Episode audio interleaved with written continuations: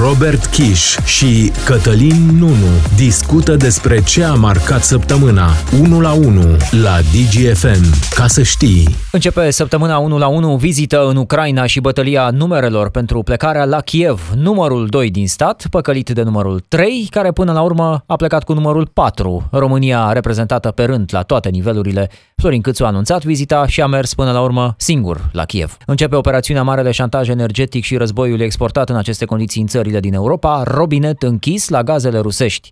Pentru Bulgaria și Polonia, între timp Transnistria intră pe radarele Rusiei. Elon Musk preia Twitter și împarte bulele în două. Cine și cum va primi voce pe platforma pe care șeful Tesla a urcat și a coborât acțiuni și criptomonede. Lupta pentru înlocuirea lui Valer Doneanu la CCR, cele mai mari șanse le are Bogdan Licu. Susținut de PSD, Licu e procuror general adjunct, a renunțat la doctorat după acuzațiile de plagiat. Toate detaliile imediat.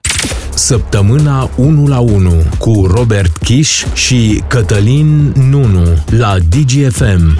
Ca să știi. Săptămâna 1 la 1, bine v-am regăsit, ca de fiecare dată o ediție în care ne uităm la principalele subiecte din această săptămână, iar împreună cu mine Robert Kiș. Robert, salut, mă bucur să ne reauzim. Salutare! Vizită în Ucraina, o bătălie a numerelor am spus noi și o să explicăm și de ce e vorba de numere aici. Numărul 2 din stat, păcălit de numărul 3, care până la urmă a plecat cu numărul 4. Și acum să punem în dreptul acestor numere și niște nume, Robert, și să explicăm care a fost, de fapt, toată desfășurarea. Numărul 2 din stat fiind Florin Câțu, evident. Și numărul 3 din stat, Marcel Ciolacu, numărul 4, premierul, dacă ne uităm uh, în ordinea numerelor de pe tricou, nu? Uh-huh. Au fost uh, două vizite planificate separat. Domnul, Florin, domnul președinte Florin Câțu am avut împreună o discuție pe telefon înainte de a pleca eu împreună cu domnul Domnul Ciolacu v-a informat că o să plece separat de dumneavoastră? Tocmai v-am spus, tocmai v-am spus că am aflat de la partea ucraineană care m-a sunat. Multe vizite, uh, am văzut uh, imagini, am văzut uh, materiale video de la Kiev, am văzut cum Florin Câțu nu a prins trenul cu principalii lideri politici de la București. Deși încă de săptămâna trecută cred că exista această discuție, uh, au fost făcute anunțuri oficiale că pe data de 27 aprilie Marcel Ciolacu împreună cu Florin Câțu vor merge într-o vizită oficială la Kiev. Până la urmă, Marcel Ciolacu a fost luat de mai nou bunul său prieten, Nicolae Ciucă, în delegația oficială a României. Ne-a spus premierul că această vizită era pregătită deja de două săptămâni, ceea ce ne poate duce cu gândul la faptul că Marcel Ciolacu știa că nu va merge cu Florin Câțu. Și cred că de, devenim un pic cam mult, vreau să zic, cărcotași. Înțelegeți că au fost două delegații cu două obiective total separate. O delegație politică reprezentând președinții celor două mari partide din România și primul ministru cu mandat din partea președintelui, cum este și corect. Și o delegație la nivel european formată din mai mulți președinți Domnule de președinte. parlamente. În ziua în care liderii de la București, uh, Ciolacu, uh, Ciucă și Bogdan Aurescu mergeau la Kiev, Florin Câțu le spunea uh, dis de dimineață jurnaliștilor cu care a avut o discuție că va merge la Kiev împreună cu Marcel Ciolacu. Așadar, Marcel Ciolacu nu l-a anunțat și pe Florin Câțu că nu merge cu el. Acum uh, ne spunea Nicolae Ciucă cumva că nu ar fi avut loc și Florin Câțu în această delegație și că nu e nicio problemă dacă a prins a doua vizită. Este vorba de numărul membrilor care puteau să facă parte din delegație, sigur condiționat fiind de uh, măsurile de protecție și securitate. Era mult mai dificil de, de, păzită, de păzită această delegație lărgită. Eu nu înțeleg de ce nu a mers de la bun început, poate Florin Câțu cu delegația USR, nu? Cred că delegația USR a fost prima care a ajuns la Kiev cu deputatul USR, Filip Hârnoveanu, Harnoveanu. Ei au apucat să facă și debriefing deja, adică i-a explicat și ce s-a întâmplat acolo. Poate că ar fi interesant să ne reamintim și tonul pe care a explicat acest deputat USR, ce a văzut în Ucraina. Declarația politică pe care am pregătit-o pentru astăzi este despre ce am trăit acum două zile în Ucraina și cred că ar fi mai bine să spun ceea ce am simțit decât ceea ce mi-am scris pe hârtie. Și vreau să vă spun că am ezitat foarte mult dacă să spun sincer și fără să mă ascund, de fiecare lucru pe care l-am simțit, pe care l-am văzut. Apropo, ar fi interesant să ne uităm în urmă, au mai fost situații. Traian Băsescu, Victor Ponta, cine reprezintă România pe la summiturile Uniunii Europene și așa mai departe. Dar închidând, închizând această paranteză, ce am vrut de fapt cu această vizită? Sau ce au încercat uh, România să arate cu această vizită? Să-și exprime solidaritatea, să discute cu oficialii ucraineni uh, eventuale uh, necesități pe care le au, cum poate România să ajute, fie că vorbim uh, de această parte umanitară în care România a fost foarte implicată în ultima perioadă, fie că vorbim de uh, partea militară, pentru că există discuții inclusiv pe acest palier, deși oficial ni se spune că nu a trimis România arme, cel mai probabil nu a trimis, dar există discuții cu partea ucraineană despre uh, acest palier, cel al ajutorului uh, militar. Suntem pregătiți să livrăm armament Ucrainei? Suntem convins că România este pregătită dacă vom intra într-o astfel de etapă și vom lua o astfel de decizie. Sus, în general, da, dacă este decizia și 40 de reprezentanți ai statului s-au întâlnit la Ramstein uh, acum câteva zile și decizia a fost de a susține uh, și cu armament Ucraina. Și pentru poze. Pentru că nu, e, dă bine în poze să te pozezi cu Volodymyr Zelensky. E unul dintre cei mai apreciați lideri ai planetei în acest moment, uh, prezent peste tot și Uh, se bucură de o popularitate uh, foarte mare și atunci, inclusiv liderii din România își doresc să obțină o poză cu Volodymyr Zelensky și au făcut asta. Am văzut și discursurile. Uh, aici cred că aș puncta puțin discursul lui Nicolae Ciucă, un discurs pe care a insistat să-l susțină în limba engleză. Nu am înțeles de ce, pentru că cu greu înțelegi ce spune premierul în limba română, să nu mai vorbim despre limba engleză. I express deep condolences for the loss of so many innocent human lives and regret for the huge material destructions in your country. Volodymyr Zelensky, de exemplu, le-a vorbit delegaților în limba ucraineană. Și m-aș aduce aminte de o altă scenă petrecută chiar în Parlamentul României și care a implicat tot pe Volodymyr Zelensky atunci când am eșuat aproape să-i dăm uh, microfon omului în Parlamentul de la noi Iată că astăzi uh, Ucraina ne primește cu două delegații separate, la două niveluri separate, deși nu înțeleg dacă Ucraina are de ce să se intereseze de cine și ce uh, râcă poartă între numărul 3 și 4, cine cu cine și de ce s-a înțeles, până la urmă ne-au primit. Dar uh, chiar E o eu... problemă mioritică la noi, această neînțelegere între Florin Câțu și cei care acum sunt liderii coaliției, motiv pentru care l-au și pedepsit, nu? în ghilimele, și l-au lăsat acasă a, a fost nevoit să ia trenul a doua zi. Uh, nu cred că a contat în vreun fel uh, pentru partea ucraineană faptul că România uh, a mers cu două delegații la Kiev. Pentru ucraineni e o oportunitate să discute cu vecinii despre problemele pe care le au, despre ajutorul pe care îl pot oferi vecinii și, desigur, nu au nicio problemă să discute lucrurile acestea la diferite niveluri. Începe o altă operațiune aproape de noi. Transnistria a intrat pe radarele Rusiei, a devenit un nou capitol în războiul de propagandă, cel puțin și vom explica de ce. A început și operațiunea de șantaj energetic. Războiul, practic, în aceste condiții e exportat în țările din Europa, fără gaze rusești pentru Bulgaria și Polonia. Detalii imediat. La DGFM sunt Robert Kiș și Cătălin Nunu în săptămâna 1 la 1.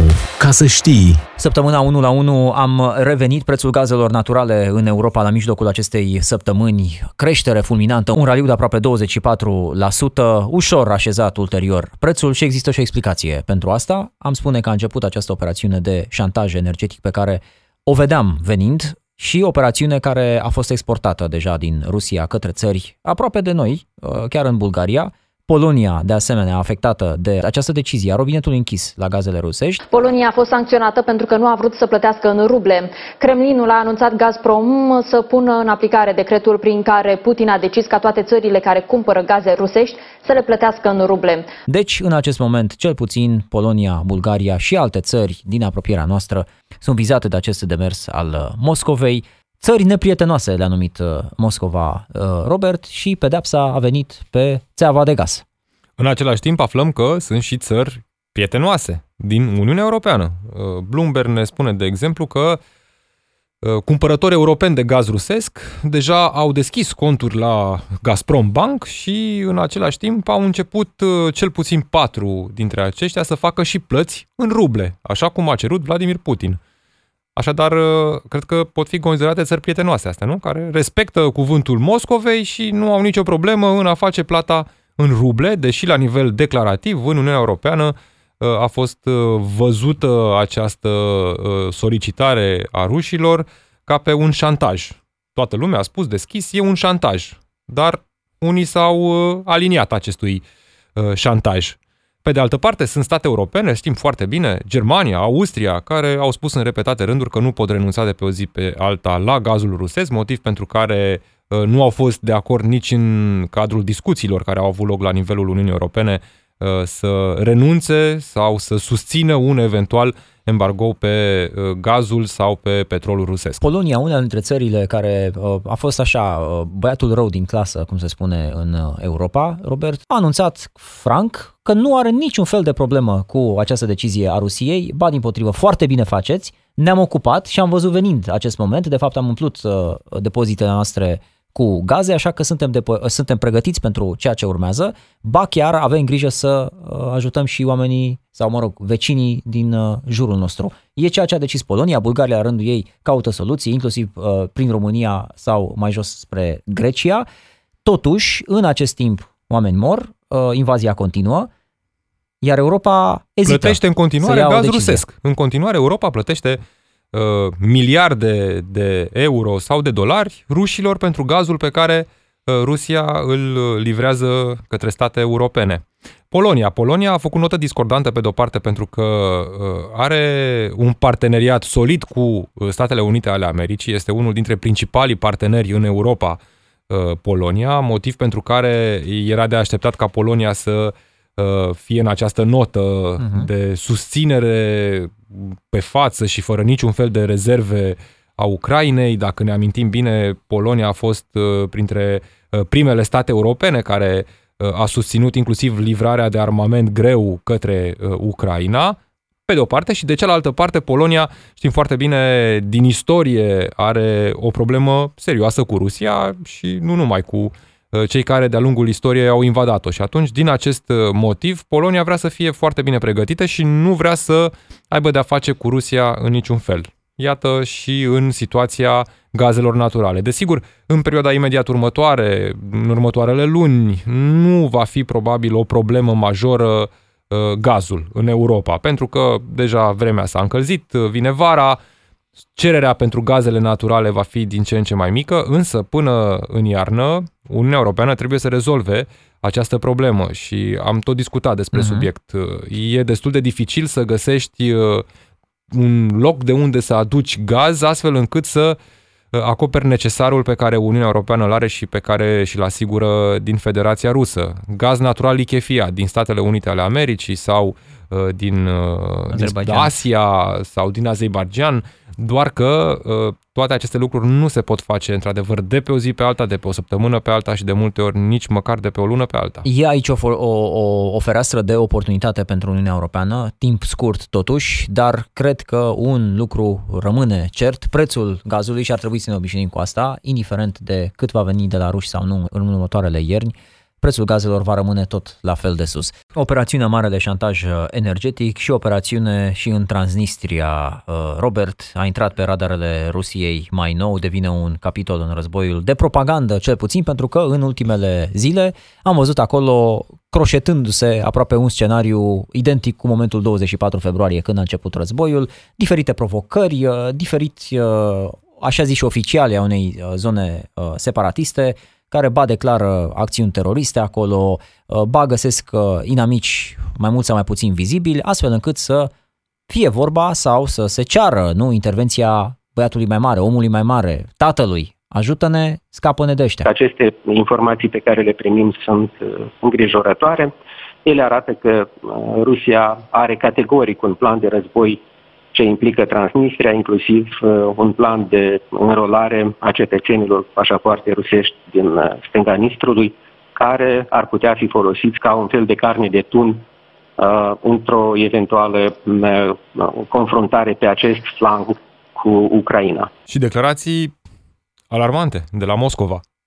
Au spus fără nicio fel de problemă oficialii ruși că speră că nu va fi nevoie ca Rusia să intervină în Transnistria. Опасность серьезная, она реальная, ее нельзя недооценивать. Если НАТО, по сути дела, вступает в De войну... fiecare dată când auzi asta dintr-o, din gura unui oficial de la Moscova, uh, e un soi de îngrijorare, pentru că, evident, uh, Transnistria e un teritoriu disputat și atunci, uh, în momentul în care vorbim de o regiune separatistă, nerecunoscută, un teritoriu al Republicii Moldova, lucrurile pot scăpa de sub control. Declarațiile pe care le-au făcut oficialii de la Chișinău, în frunte cu președinta Republicii Moldova, Maia Sandu, vorbeau despre tensiuni în interiorul uh, Transnistriei între forțele care controlează această regiune separatistă. Sunt forțe care își doresc uh, ca statutul regiunii separatiste să fie unul cât de cât neutru, o implicare puțină sau deloc în acest conflict. Sunt însă forțe separatiste din Transnistria care își doresc uh, implicarea Transnistriei în război. E o situație complexă și tensionată. Aceste tensiuni se întâmplă pe teritoriul necontrolat de facto de către autoritățile de la Chișinău. Dar acest teritoriu este al Republicii Moldova, iar acolo locuiesc cetățenii noștri. Acum întrebarea e ce vrea Moscova. Ne putem uita la cum au evoluat lucrurile, ne putem uita la cum arată acum lucrurile și uh, dacă ne uităm pe harta războiului, Transnistria este una dintre zonele uh, Uh, foarte importante pentru Moscova. Pe de o parte pentru că în continuare Rusia are acolo depozite importante de muniție care au rămas uh, din deceniile trecute. În continuare zona e una care poate asigura o tranziție a trupelor rusești către celelalte teritorii ocupate, către uh, teritoriile din estul Ucrainei și eventual chiar către o ofensivă spre Odessa care probabil rămâne încă în uh, planurile Federației Ruse. Nici Elon Musk nu a pierdut această oportunitate de a prelua până la urmă Twitter. A preluat Twitter și împarte bulele în două. Cine și cum va primi voce pe această platformă pe care șeful Tesla a reușit să urce, să coboare chiar acțiuni și criptomonede, imediat toate detaliile. Cele mai importante evenimente ale săptămânii sunt analizate unul la unul de Robert Kish și Cătălin Nunu la DGFM. Ca să știi! Geniul, rebelul, sunt o grămadă de descrieri pe care Elon Musk le-a primit în ultima perioadă. Săptămâna 1 la 1 e subiectul pe care vi-l propunem astăzi. Elon Musk preia Twitter. Breaking news right now. Elon Musk is buying Twitter. Elon Musk has agreed to buy Twitter for $54.20 a share. Și a scuturat un pic bulele online, pentru că există deja oameni care au reacționat vis-a-vis de această preluare a Twitter de către șeful Tesla cine și cum va primi voce, de fapt, pe platforma pe care uh, Elon Musk a urcat, a mișcat, a, a, a făcut rumoare în ceea ce privește inclusiv investițiile sale pe piața de capital. Lui Elon Musk i-a chiar plăcut să critique Twitter, a făcut o serie de remarci denigratoare la începutul lunii aprilie, înainte de a-și anunța intenția de a achiziționa uh, platforma. El a reușit să își pună în cap practic toată conducerea uh, Twitter, dar a reușit să cumpere acțiuni și a făcut aproape o, o preluare ostilă, așa cum se numește în, uh, în termenii de specialitate, de spus faptul că între timp Tesla a pierdut bani. De ce? Există și o explicație aici. Tesla a pierdut aproape 126 de miliarde de dolari într-o singură zi după anunțul lui Elon Musk, pentru că el mai are de plătit. Sunt 44 de miliarde, dar nu are toți banii, mai are vreo 21 de miliarde de plătit pentru achiziția Twitter. Nu a spus de unde vor proveni acești bani, Așa că de ei s-au alimentat îngrijorările investitorilor, că ar putea veni chiar dintr-o parte unde lucrurile merg bine, adică de la Tesla. Să-și vândă din acțiunile Tesla și să plătească Twitter. Hai să vorbim, uh, Robert, de ce e importantă această platformă pe care Elon Musk are aproape 83 de uh, milioane de abonați, deci îl urmăresc. Și de ce este disputa asta atât de uh, aprinsă a cine și câtă voce să aibă pe această platformă? Pentru că e una dintre cele mai importante rețele sociale, la fel cum e Facebook, la fel cum uh, vorbim mai nou de Instagram, Twitter-ul este unul dintre uh, principalii uh, vectori de opinie publică. Acolo uh-huh. unde își exprimă părerile de la Donald Trump nu recent, da? până la unii dintre noi. E foarte important ca într-un astfel de mediu să existe un anumit control al informației pentru a avea grijă să nu fie informație falsă care să fie mai apoi distribuită, viralizată și așa mai departe. Și pe de altă parte o moderare a discuțiilor astfel încât aceste discuții să nu fie unele nici denigratoare, nici care să încalce anumite norme de bun simț. Desigur, acum toată lumea se întreabă ce vrea să facă Elon Musk cu Twitter. Atunci când spunea Elon Musk că Twitter trebuie să fie un spațiu deschis, libere exprimări, toată lumea se întreabă ce înseamnă asta. Îl vom vedea din nou, de exemplu, pe Donald Trump pe Twitter? Va fi ridicat acel uh, ban al lui Trump uh-huh. și uh, va putea din nou să scrie. Ne-a liniștit fostul președinte american, spunându-ne că se concentrează mai mult pe rețea. propria rețea socială, care până acum a fost un eșec și că nu are în vedere neapărat revenirea pe uh, Twitter. Dar sunt întrebări legitime pe care uh, lumea le are și lucrul acesta se vede inclusiv în uh, modul în care uh, fluctuează acțiunile, inclusiv în modul în care, iată, fluctuează acțiunile Tesla, de exemplu, care acum au legătură inclusiv cu această nouă afacere a lui Elon Musk. Foarte interesantă explicația, adică e o altă perspectivă pe care o oferă Alexandru Mironov. Eu cred că Elon Musk nu degeaba a cumpărat sau e pe cale să cumpere Twitter. Eu cred că are nevoie de o agora, de un fel de parlament la care să întrebe el mai multă lume și mai mulți cetățeni ai Pământului să spună Băi, Elon, hai să zburăm spre stele, ca să grăbească puțin lucrurile, să sară peste diplomație și peste deciziile demnitarilor. Poate exagerez cu ce vă spun, dar senzația mea e că omul ăsta bizar, extraordinar, geniu, face niște mișcări acum din care vom avea de câștigați de câștigat toți cei care credem în aventura viitoare a lui Sapiens. Variantă de testare a opiniilor sale, adică dacă vrea să înțeleagă cât de mare este așteptarea poporului în legătură cu a implanta chipuri, de exemplu, va putea să facă această testare de opinie pe o platformă. Deci a avut nevoie de această resursă. Și va putea să facă bani, pentru că Elon Musk face bani din opiniile pe care le împărtășește cu publicul larg pe Twitter. Ne amintim foarte bine când uh, Elon Musk a crescut de pe o zi pe alta valoarea uh-huh. Dogecoin, de uh-huh. exemplu. Era implicat personal în tranzacțiile cu criptomonede și un singur tweet de-al lui putea să fluctueze sau nu uh, valoarea tranzacțiilor. De ce și care e, de fapt, componenta care dă valoare unei astfel de companii, de ajungi să plătești 44 de miliarde sau poate chiar mai mult, pentru o companie pe care postezi uh, meme, mesaje și așa mai departe, în condițiile în care, din acești bani, ai putea, de exemplu, să salveze la foamete jumate din Africa sau, nu știu, alte țări unde lucrurile nu sunt la fel de bune, cu aceiași bani. Apropo de asta, lui Elon Musk chiar i s-a propus să vină cu bani pentru a ajuta eradicarea foametei. A spus că o va face. Nu s-a mai întâmplat lucrul ăsta dacă îi se va prezenta un plan concludent și concret. Uh-huh. La un moment dat chiar i s-a prezentat și un plan în acest sens, dar uh, nu a mai venit cu banii. Dar, ca să răspund la întrebarea ta, e important pentru că e un business. E un business foarte mare și Elon Musk asta face. Face business. El a făcut business și cu SpaceX, a făcut business și cu Tesla, companiile pe care Elon Musk le-a avut, le-a crescut și uh, au reprezentat uh, până la urmă sursa averii sale. E cel mai bogat om din lume. 2020, o cifră de afaceri pentru Twitter, venituri doar raportate de peste un miliard de dolari. Și cred că asta răspunde, printre altele, la uh, întrebarea pe care am Pe pus-o. de altă parte, Elon Musk este și un vizionar.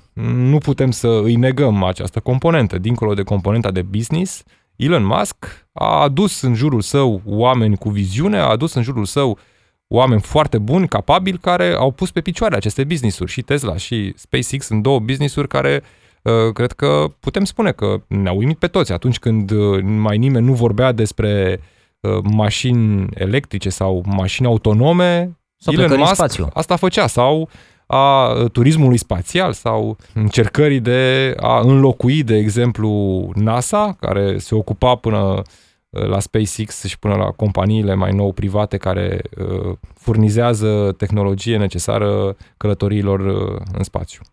La noi, cu picioarele pe pământ, luptă pentru înlocuirea lui Valer Dorneanu la CCR. Cele mai mari șanse le are Bogdan Licu. E susținut de PSD. Licu e procuror general adjunct. A renunțat la doctorat după mai multe acuzații de plagiat. E subiectul despre care discutăm imediat. Analize și explicații una și una în săptămâna 1 la 1 cu Robert Kiș și Cătălin Nunu la DGFM. Ca să știi. Săptămâna 1 la 1 am revenit, audieri în Parlament pentru funcția de judecător la Curtea Constituțională, deputații și senatorii juriști și au analizat mai multe candidaturi în această săptămână. E vorba de o formalitate pentru că majoritatea parlamentară și-a ales deja preferații. Iulia Scântei are susținerea PNL la Senat, Bogdan Licu are girul PSD și a, va fi ales fără emoții la Camera Deputaților. Au fost discuții și momente tensionate la dezbaterile din comisiile de specialitate. și de bun simț, așa cum au dat dovadă toți în acest moment. Și adresați întrebarea. Aceasta nu mai este o procedură de audiere, este o bătaie de joc. Bătaie de joc faceți dumneavoastră. Vă rog să mă lăsați să adresez întrebarea. Cine sunt? Cine e Bogdan Licu? De ce are girul PSD și cum de ar putea să fie el înlocuitorul lui Valer Dorneanu? Bună întrebare. De ce are girul PSD? Bogdan Licu a părut mereu așa un personaj care uh, s-a lipit când uh, a fost nevoie și acum pare că s-a lipit de PSD și PSD îl susține să fie viitorul judecător al Curții Constituționale. Înțeleg chiar că e foarte posibil ca Bogdan Licu să fie viitorul președinte al uh, Curții odată cu plecarea lui uh, Valer Dorneanu. Uh, Bogdan Licu nu are o carieră tocmai de succes, dacă ar fi să mă întrebați pe mine mm. o părere personală din ce vedem în spațiul public. Nu cred că am stat foarte mult să analizez cariera lui Bogdan Licu, dar scandalurile în care a fost implicat, acel scandal legat de uh, lucrarea de doctorat, a renunțat la lucrarea de doctorat sau la titlul de doctorat, ne spune acum în comisiile de specialitate că nu a renunțat pentru că era lucrarea plagiată, a renunțat pentru că era o lucrare slabă și a considerat că uh, fiind lucrarea slabă, uh, e mai bine să renunțe la titlul de, de doctor. Ne-a explicat și motivul pentru care în timpul facultății notele nu au fost unele tocmai bune cât a făcut acea facultate de drept uh, și ne spunea că lucrează de la 18 ani pentru a-și întreține familia, lucru de înțeles până la urmă și nu cred că neapărat în activitatea uh, unui om, fie el judecător, fie el procuror, fie el politician, contează poate neapărat uh, notele, nu, e, nu era nevoie să fie un elev, un student de 10 ca mai apoi să ajungă procuror și să aibă diferite merite. Dar, de-a lungul carierei sale, nu am văzut foarte multe realizări pentru Bogdan Licu. Iată, acum ajunge la Curtea Constituțională. Nu, nu, nici, nici la curte nu sunt neapărat toți judecătorii niște uh, somități, poate. Și acest lucru s-a văzut de-a lungul timpului în deciziile pe care uneori curtea le-a luat. Acum, despre Iulia Scântei, din nou, un fost notar, mai degrabă cunoscută pentru cariera politică decât pentru uh, această parte a unei eventuale cariere în magistratură.